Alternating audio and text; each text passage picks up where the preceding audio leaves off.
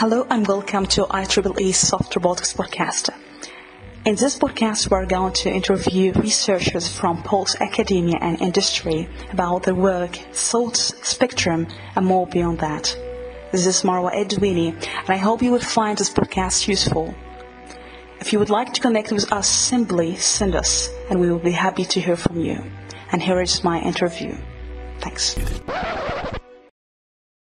Hello, hello, and welcome to IEEE Soft Robotics uh, podcast. Could you please introduce yourself? My name is Jamie Paik. I am the director and founder of Reconfigurable Robotics Lab at EPFL. Mm-hmm. So, could you please tell us more about your research in soft robotics uh, so far? Okay, so our lab focuses on developing novel uh, robotic systems. Uh, they're novel not only in terms of their uh, shape, sizes, their functionality, but also the components that they've used to build them are um, quite unique in sense that we're not using completely traditional materials, not completely traditional um, actuators or sensors. Mm-hmm. This means that we're um, working on creating new types of actuators as well as sensing solutions, but also integration methods, how to integrate uh, this type of novel actuator sensor and body material all into the same body. Mm, interesting. So I would like to ask you how you define soft robotics from perspective. Uh, some researchers define soft robotics as a hybrid between being soft and rigid. So, or full soft robotics, fully fully soft. So, how how you define soft robotics? Right, um, that's a good question. Um, softness in robot, I, to me, soft robotics is really based on what you focus on when you're designing and developing and investigating robot, where where you're focusing on the softness of the system. So when I say softness of system, it could come from the intrinsic softness from the materials that you're using to build robot meaning your materials Young's modulus is different from what you would conventionally go for because you would go for something softer. Mm-hmm. It still is a very relative term. So if you're looking for softer systems in terms of your uh, materials, that is one way of addressing intrinsic softness. But if you're also looking at addressing the extrinsic softness of system, meaning that you don't really necessarily want to change your material choices, but want to address the softness of system through um, design, um, uh, compliant design, or uh, system level control, where you're trying to produce a soft motion. To me, that's also soft, addressing softness in, uh, in robotic systems. So for me, the, under the umbrella of soft robotics, this is both thing both soft, uh, intrinsic softness as well as extrinsic softness. Mm-hmm. Perfect. So I would like to ask you why you choose works of robotics? When did this started and why really became interested in this field? How did this, the start begin? It's a natural evolution for anyone who's designing robot hardware, uh, hardware for robots. Because at the end, what you're trying to do is have a system that is working, functional. Mm-hmm. And until now, it was we relied on a lot of uh, uh, over the shelf conventional components and we have got to a point where the conventional components no longer work, conventional materials no longer work. So this is a gen- uh, natural evolution into a different um, genre of uh, manufacturing process. So it, getting introduced to a new type of manufacturing process, getting introduced to a new type of material, a new type of integration, and then this introduces also a new way of controlling systems as well. But I would not say it is abrupt change, but it's more of a natural progression into searching for a new way of manufacturing uh, systems. Mm-hmm, nice. So I would like to ask you about the new project about soft artificial muscles for haptics applications. Uh, we would like to know more details about this project. Uh. So the latest publication work, we call it um, SP skin. SP stands for Soft Pneumatic Actuators mm-hmm. skin. Mm-hmm. And what the, the unique aspect of this uh, SP skin is that we are using very thin um, PDMS or silicone to create a zero um, thickness uh, actuation.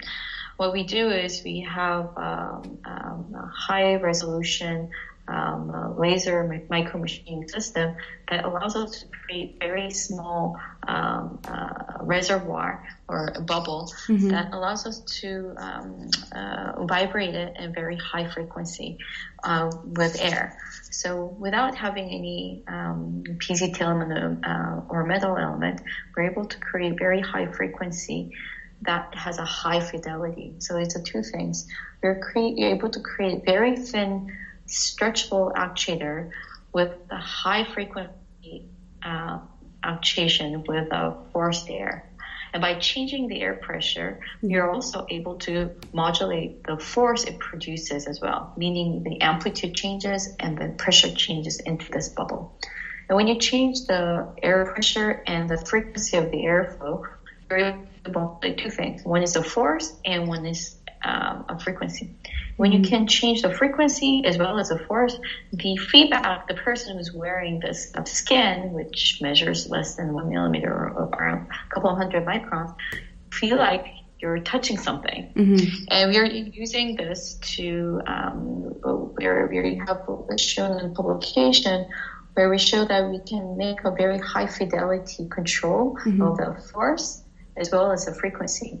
So this means not only the person can feel so by um, being able to change and modulate the frequency and the force, we are able to create a very organic and realistic touch sensation. Mm-hmm. But that's not it. We are able to also uh, measure what the effect of touch on top of the skin. What mm-hmm. does that mean? We never, when you're measuring uh, behavior in an actuator, we usually do it on on the test bed. And what we measure on the test bed is not exactly the same as when you wear that actuator or sensor. And this, and then there's a discrepancy uh, when you have a wearable technology. Mm-hmm. What we're able to do with this interface is that we, since it has a sensor embedded directly under the actuator, we're able to not only produce the output of the actuation with to give you realistic haptic feedback, but also we're able to measure what you're feeling mm. because we can have a very high fidelity measurement of what the actuator is doing at the same time. So this is quite exciting because it's, it's the first time we, anyone's shown that um, the haptic interface is measuring what is actual force on directly on top of the uh, the skin, mm. and now we can quantify what people are feeling without relying on uh, survey results. Mm-hmm, nice. So, what's the planning for application for this? How you can see this could be applied in in real life applications? Right. So this SP skin, because it's so thin and embedded with sensors, we can directly imagine that it can be used as an interface to produce uh, haptic feedback.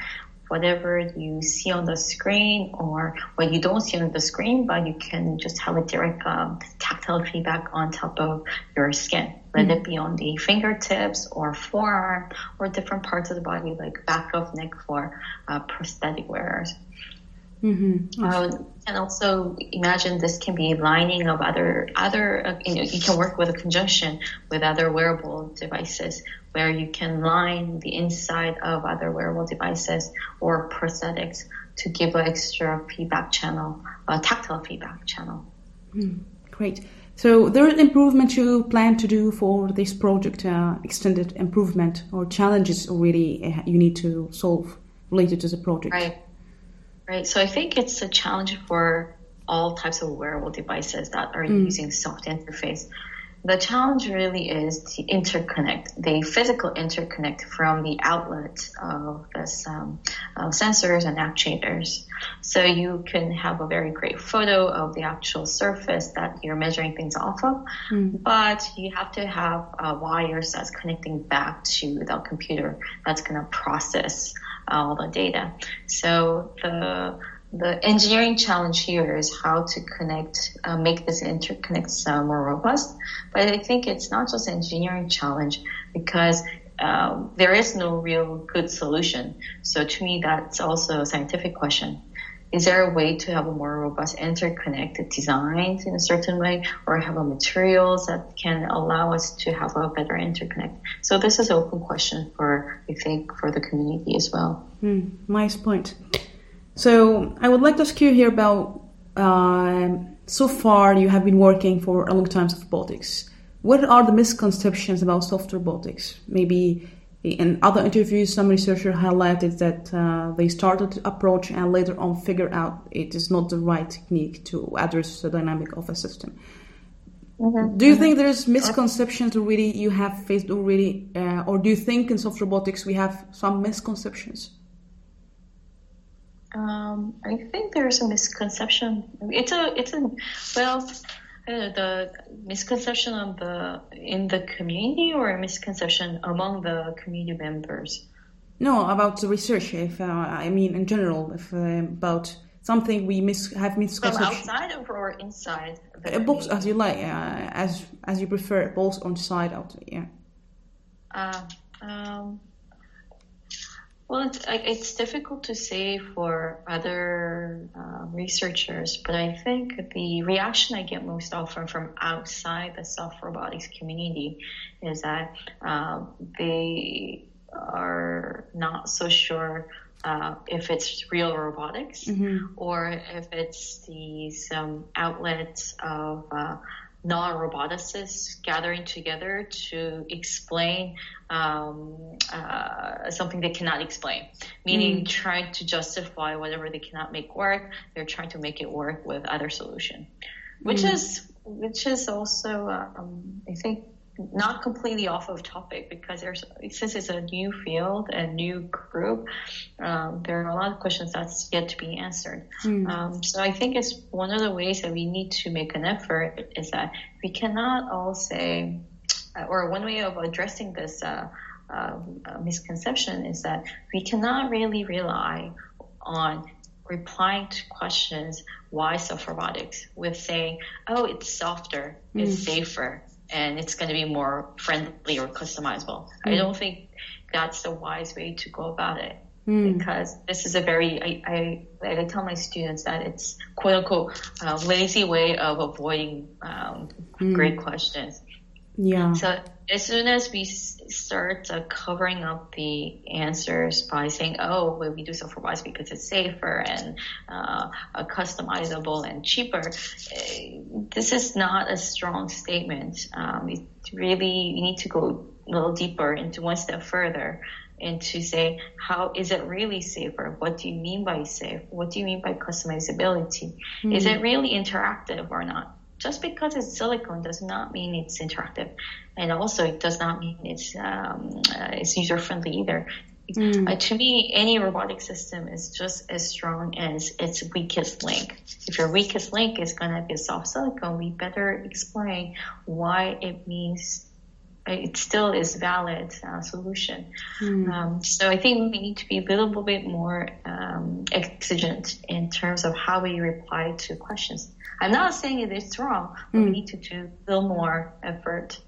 Yeah, that's really good point. Do you think this is related to regulation, uh, just to make sure that the robots we make sure it's uh, biocompatible or I, I, I, just a question because you really this is a really important point. So what your thought about regulation if we're using soft robotics? Because it, I'm not so sure. Like regulations um, mm. are there for a reason, and mm. just because you're using different material does not mean you don't need to go through regulations. Mm. Um, but for any type of regulations, um, uh, for wearables, if you're, I guess you're talking about regulations. I guess it's for wearable we have to have some sort of standard way of measuring the effectiveness of the actuators or sensors that we're developing.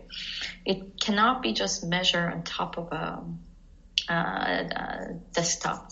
because at the end it's going to be measured on it needs to be worn by humans and it's going to have a different impact physical impact and performance on a different test body mm. so making additional effort in terms how we uh, quantify and um, quantify and um, uh, justify the effectiveness or proficiency of these um, soft robotic components would become quite important. I mean, we, I think it has not been the question that was critical to answer because mm-hmm. everyone's trying to make something work. So it was not the question to ask until now. But now we have a very plethora of actuators and sensors. Mm-hmm. Um, I think it's about time that we start looking at not every lab creates their own standard of measuring things, but have some sort of a standardized way of measuring and um, quantify uh, the findings so that it's reproducible. Mm-hmm, mm-hmm. Great. So I would like to skip out because you work mainly focus on material also and you enhancing capabilities of the material to sense and actuate it. So do you think that uh, we have as a community whether to focus in material aspect, enhancing the material capabilities in terms of actuation and sensing, or coming up with control algorithms to achieve the desired performance. Which one we have do you think that it's more uh, worthwhile to focus effort on? Is it the material side or just uh, coming up with controller algorithm for soft robotics? I think both are very important because one side is really talking about mm. computational morphology in mm-hmm. terms of the control aspect, and the other end is really about embedded intelligence in terms of material. Mm-hmm. So the beauty of software robotics community is that these two research community is coming together in terms of um, the research efforts. The material scientists, as well as computer scientists and electrical engineers, and different algorithms and AI background people are all interested in joining the um, the community. So I really think the beauty and the effort should be really pushing toward having these two groups come together and creating. Um, uh, a robust solution. Mm-hmm. Uh, it may not be a, a bigger solution or a comprehensive solution, but having a, a simple yet robust solution for certain materials with a certain control mechanism, that would be really beautiful. Mm-hmm.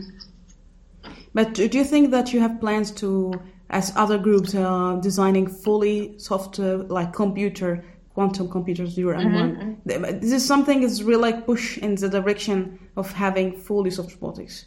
But uh, do you right. think the direction could be promising in, uh, if we have a comparison between uh, the two approaches? I, am not so sure. Um, yeah. I think it's it's very difficult to compare because there's no really basis. Um, again, it's difficult to compare when when there's no standard uh, mm-hmm. where everyone's following. Right now, this is really wild, wild west. so whoever put down the flag, this is what you admire. That that uh, researcher or that group has gone that far. You mm-hmm. admire that work um, before you can really color the boundaries and frontiers, I think we should really try to expand our expertise. And once there's a starting to have overlap of, um, of the findings, I think that's the time we should look at what is the mode of uh, optimization between different um, solutions that we already see. Mm. And I think it's a little too early to really come down with which is a better way to do something because I think everyone, mm. um, this is still exciting uh, and a very um, uh, uh, uh, growth time for soft robotics. So I think it's a little too early to say mm-hmm. which direction is the best better way to go. Yeah. So, do you think what we we have a problem in understanding different language because now we have material science and control aspect? Do you think there is something issue have be enhanced in understanding level of understanding different languages? Um, is there a problem, do you think, or uh, how, how, do you see these different languages between different groups in soft robotics? I think I don't think it's a more it's a problem. I think it's the reflection of what each group think is more important or mm-hmm. more important for them their research.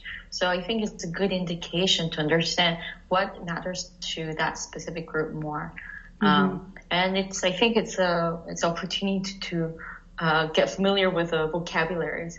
Mm. Um, I guess it gets a little more confusing for uh, when you're going through journal articles or if you're actually uh, reviewing uh, articles, you have to be really careful not to assume things when you read certain words though mm. so i think that's where we should be very uh, careful and be uh, uh, meticulous about learning uh, further about this um, how different groups use certain terms differently um, maybe, like I said, if we everyone there's a, when it becomes a repeated and overlapped uh, questions and uh, uh, incidences, probably there's going to be some sort of um, optimization of a choice of words. But I think it's really the infancy of how mm. different fields are um, coming together. So I think I think we should be, be careful and uh, in terms of how we interpret them. But I think it's a it's a good sign that we, everyone's talking about integrative science, um, uh, uh, um, integrative science, and how we need to be interdisciplinary in terms of when you're trying to find solutions. And this is a really good mm-hmm. signal and sign that it is happening. Mm-hmm. Yeah. So uh, I would like to ask you whether there's interesting project currently you are planning for or something you you doing in soft robotics you would like to share. Mm. In my lab or yeah, in your lab, and and we, later the question would be the other groups. So. Right. Yeah. Uh, I guess in my lab everything is exciting. So, but I think um, I think we are, our lab. What's exciting right now is that you know we have worked on different aspects of actuators, sensors, and mm-hmm. design methodology, and that's being really the three pillar of uh, our lab, um, creating different solutions. And what's exciting now is that we are not only uh, designing these new actuators, but we are at the point where we can start getting the fruits out of them. We can use these actuators and sensors and fabrication method to create a comprehensive robotic solution. Uh, we've been showing comprehensive robotics for, for a smaller scale, but the next step is really to show it on the wearable devices mm. that can be used to have a better um, interaction through um, uh, another channel of communication as well as having a different feedback for uh, different um, interactive tasks. Mm-hmm. Cool. So uh, now about the challenging that could solve, face soft robotics in the long run. What is the main challenges that could face soft robotics? Or in the long run, what could be the yeah. challenges? Mm. Good question. I think in the short term, I think it's really about how to create results that are reproducible mm-hmm. and how we can create new. Um, uh, how can we uh, work on the synergetic uh, efforts from different research groups? Because we're at the point where uh, different research groups have their own solutions for certain things, but they're not really um, um, uh, converging. Mm. I mean, there are different ways like um, podcasts and different toolkits online that's helping it out a lot, but everyone has their own struggle in terms of reproducing certain mm. work. So reproducibility as well as um, how we measure the effectiveness of these systems and repeatability, reproducibility in terms of the research results, but also in terms of actual component wise um, repeatability. I think mm. that would be quite important because that's the only way we can move forward to the next step, um, not just as elemental component wise self robots, but using actual these components to make a comprehensive uh, robotic system that really links back into the core of soft robotics mm. interactive mm. system. That's a good point. It's a very important point. And what do you think could be a solution? Because sometimes we don't have these data set for to make sure that research is reproducible from different research group. What could be the solution you think about it for, for this problem?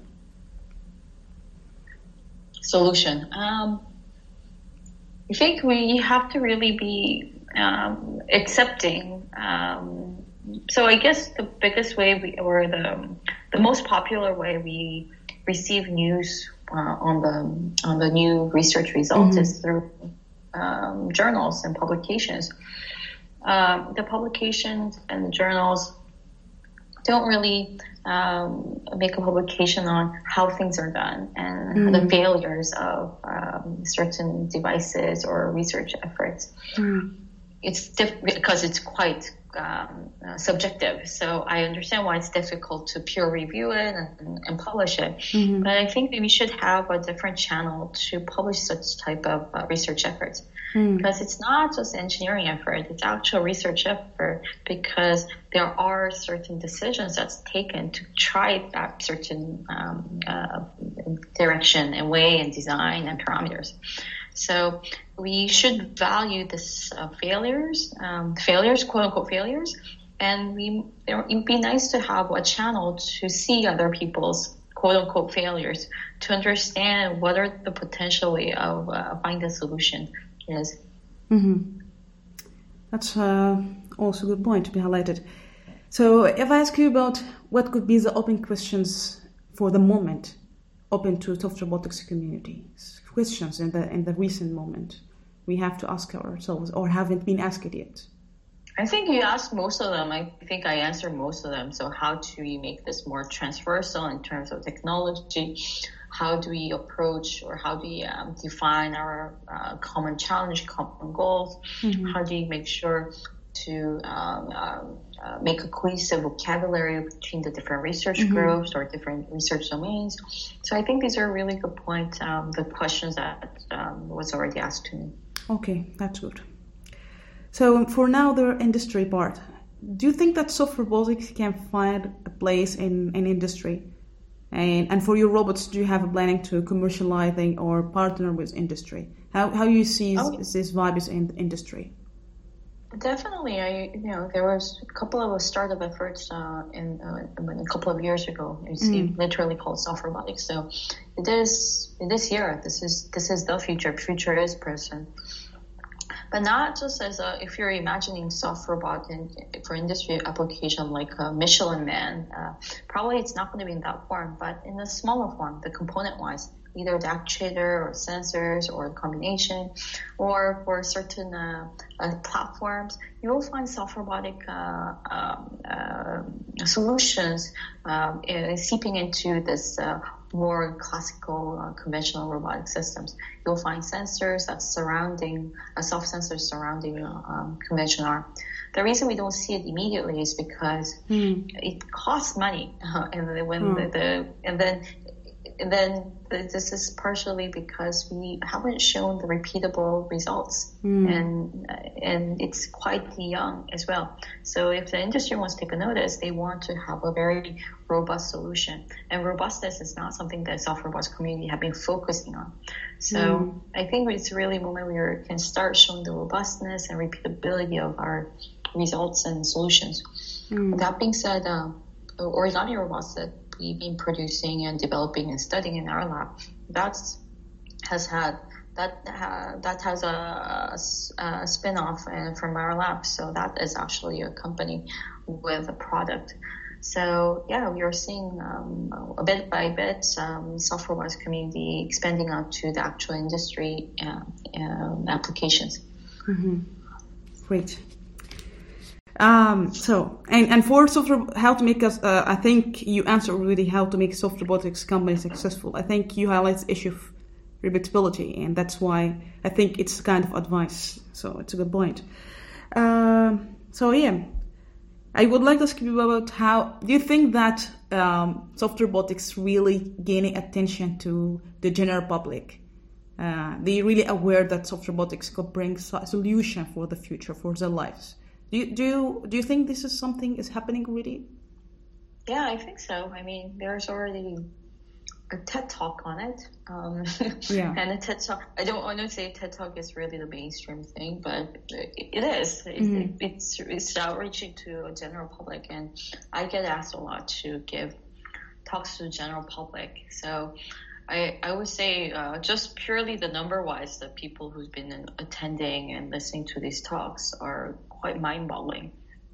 And what's quite uh, surprising and interesting is that after the soft robotics came and the new generation of um, students who's been watching different types of uh, uh, animation movies have a different understanding of robots compared to the older generation, mm. where the older generations are more have uh, as soon as you t- say robots, they remember the reference to um, uh, Terminator type of movies, whereas a younger generation students actually makes a reference to the animation with a cute image of mm. uh, Michelin Man. So yes, if even if there's no direct product in our hands right now, commercial product, the the idea of robots and how they can influence our lives are changing, mm. and they may not relate these soft robotic solutions to be robots because they don't look like robots with arms and legs. Mm or humanoids, they don't look like humanoids. But if you were to tell them what the definition of robot is, they would soon realize what they're using and they want to have and they crave are at the end robots. Mm-hmm. Yeah. And, and according to my definition of soft robotics, which means intrinsic softness and extrinsic softness, they have to be forcibly be soft because any wearable need to be soft to be on the body. Mm-hmm. Mm-hmm. And I would like to ask you about for instance, uh, iRobot company, uh, the CEO uh, said that uh, it's not all about technology. For for example, uh, he doesn't want to invest in developing a smart skin for perceiving uh, the environment. So instead, he was focusing on coming up with sensors and technology. Do, do you think this is something also? I don't know how you see this statement. Yeah, probably. Um, I'm not a business person, but every product has its own um, time. Mm. Uh, just because technology is good does not mean it's going to be a good product. And there's a good timing and good solution. You don't need to reinvent the wheel. If the wheel's working perfectly fine, you don't need a more complex solution. So, but that doesn't mean you should stop working on advancing technology mm. because it may be a not good product at that moment. That technology can be spin off into something else. It will create different product. But if you're trying to make that product and that's the only reason you're working on the technology, maybe that's the wrong way to go as a business person. But as a researcher, creating and advancing technology creates more outlets of different product ideas and uh, solutions. So that's just one end of looking at it. Um, um, as, a, as a business person who is looking for a product. In that case, that person needs to look at different technological solutions mm-hmm. if necessary. But as a researcher, that should not stop us from developing next generation of technology. Mm-hmm. Today it will be a sensing skin, but tomorrow it may be uh, a sensing patch for giving uh, feedback to higher resolution actuation. So mm. it will have a different purpose. Mm. Yeah. So now for more philosophical questions. Uh, uh. as you are a successful researcher, do you think that ego is important for researcher uh, in the field? When you have an ego, it's really important. What do you think about it? As a, to be successful as a researcher? Yeah, you are an example already in soft robotics field, and I'm asking you because many young researchers listening to you and do you think ego is important for a researcher? this is a dangerous one. I, I, I, if you were to ask me, is confidence important? I think so. Yeah. Um, ego gets a really bad rap, but if you're referring to confidence, I think it's very important. You have to have um, integrity in terms of what you're doing um, and what you believe in if your belief is based on something that's completely wrong, I guess that will be a problem. Mm-hmm. But having an open mind, but still believing in yourself, I think is very important. Um, because at the end, academia is really about reputation, reputation of how you conduct your own research and how you're pushing for for something that you believe is interesting and mm-hmm. worthwhile doing. So having a very a clear goal may not be um, may not be uh, easy all the time, but trying to maintain your integrity in terms of your ethics as mm well as your goal of why you're doing science and why you're pursuing um, career in um, uh, a research, that should be clear to you. And if and that's where the self confidence and ego comes in it takes an ego and confidence to keep that way because there's going to be a lot of naysayers and a lot of failures. Mm. And if you don't have that, it will be difficult to swim through. Um, so yeah, I think it's important um, mm. as long as it's based on the on the positive side. Okay, that's good. Ask you as a PhD supervisor, what are the main qualities you're looking for a PhD student? Is it you're looking for the skills or the qualities? Which is more important to you? Um, um, good question. I think it changes every year. Uh, mm. As I mature as a supervisor, as I mature as a researcher, my idea of um, a great researcher changes. Uh, but I think the part where that remains consistent is as someone who's a nice person. I think is very important. Nice, who has integrity, and who's open, who who's who stays curious. That's mm. a person because at the end, the PhD student is someone at the end who we supervise to become our colleagues in the field. Um, even that person may or may not become an academic. It's a person who has a PhD degree to show that this person has been in this community for four or five years and who pursued the the research uh, aspect where you know everyone suffers and try to find solution for something that does not have a right solution yet. Mm. So I that means this is a, a comrade, a colleague, um, and collaborator that I need to work with for for a couple of years. And this means I want that person to have uh, a, an integrity and uh, to be a nice person.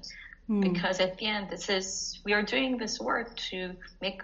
At least for me, I, I do research and I make robots to make the humanity a better place, uh, the the world a better place. Mm. And you want to do that with someone that you want to work with and someone who believes in the same um, goal. Um, so, yeah, yeah, I think that's one of the things that's most important. Uh, someone that I want to work with and someone who I want to be proud to call my collaborator. Great. So, lastly, uh, if there's a life advice you can give it to a researcher, yeah, because sometimes a I, I, I, think we're stuck sometimes. so some students stuck uh, into research sometimes, and and, and sometimes it is hard for but i don't know because you have experience already and you are a successful researcher uh, this is something already we all know what advice you can really think uh, you can give to students or starting researchers um, good question i think we have to always remember that we are very very very fortunate mm. to to to have opportunity to do any research. Mm. If it's no one, this is a position with a lot of. Um, uh, this is a position that not everyone has the luxury to have. Um, so this is you're you're paid to find solutions for unknown uh, uh, questions with unknown answers, and this is not just the ego problem, but it's it's it's maybe it's an ego problem for some people because it just fulfills their ego. But this is a really important role for for really for the future of science. Whatever we discover is something that will be shared to mm-hmm. the rest of the world. And not only it is important role because we are put in a position to find the truth, but also you're at the position and luxury to be able to do that. So as a starting researcher, you have to remember that you are very lucky. I think that's the first thing. And second thing is you will have difficulties mm-hmm. because there's no answer. And you have to remember these difficulties inherent difficulty of the position is that you need to look for something that we don't know how to find. Mm, yeah. regardless of the people around, regardless of what the project is, that's the that's the underlying premise. You're you have to look for answers that does not have an answer yet. Mm-hmm. So that's gonna be the the premise. Um, that being said, it's your decision. It's, you always have a choice. You have to make it every day. You make a choice and it's your even though it's uh, a, it's a very fortunate position to have a position to do the research but it's your choice to do it. And if you're having difficulty and if you're in the challenge, if you're in the roadblock, just remind yourself you're a very lucky person to be in the position, but you still have a choice. It's your choice to be going through this. Mm-hmm. And if it if there's a different opportunity that would make you happier, then mm-hmm. that's your choice as well. Just mm-hmm. always keep in mind that you always have a choice, and um, hopefully that would keep you uh, uh, keep you in the academia and the research area. But mm-hmm. if not, then it, it, may not be for everyone. But I think mm-hmm. uh, uh, I think it's it's important to remind ourselves that we are in a very very lucky place, and then we also have a responsibility to give back to the society. Because at the end, all the research that we're doing is somehow coming from a public funding. Mm-hmm. It's coming from taxpayers' money, or, or and then the research institution institutes are mostly public as well. Mm-hmm. Um, at the end, they are made and built so that we can improve the quality of lives of, of general humanity. So to remember that we do carry responsibility as a scientist, that whatever we find should be used and toward applications eventually maybe uh, for making a better world, uh, world a better place. So mm-hmm. I think that is something that we always forget quite often because it's so far away. Mm-hmm. The applications are so far away. But at the end, I feel that is some uh, that's a vision that you should keep in your head. Thanks. It's a, a, deep advice. Thank you. And, and I, I, would like to ask you if you have a final words for the soft robotics community listening. Final words you would like to add. Um, uh, I don't know. What, what should I say? I do like uh, something you would like to say for the community. Uh, just as you wish. What what you would, what you would like to say to end this uh, this episode. I'm. Uh, it, it's just this past couple of years has been a most wonderful time to be in the community. Mm. I, we can still call it community because it's a quite close knit family type of environment most people know which family tree they're following, academic family tree they're coming from. Mm-hmm. You're quite aware of which group is working which uh, which topic, so we can really embrace this community um, tightness uh, right now. But at the same time, because it's a, such a great community, it's it's growing so fast. Mm-hmm. Um, so I would like the people who's in the community right now and who's considering uh, pursuing their career in soft robotics and going further with the research um, to come in with open mind, but at the same time cherish every moment that you're meeting new colleagues or uh, when you're looking at uh, new projects uh, that you're you're faced with.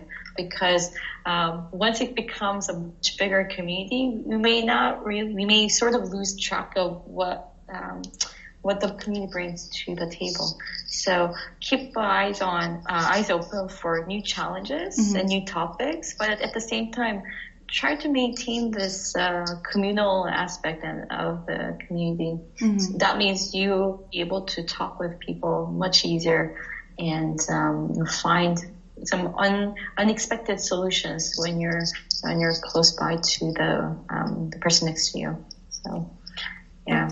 That's I hope to maintain the community aspect of the soft robotics. Oh, great. So I really would like to thank you for this insightful talk and deep ah, as well. I really enjoyed it. Uh, thanks so much for your time, Professor Jamie. Thank you. Thank you very much.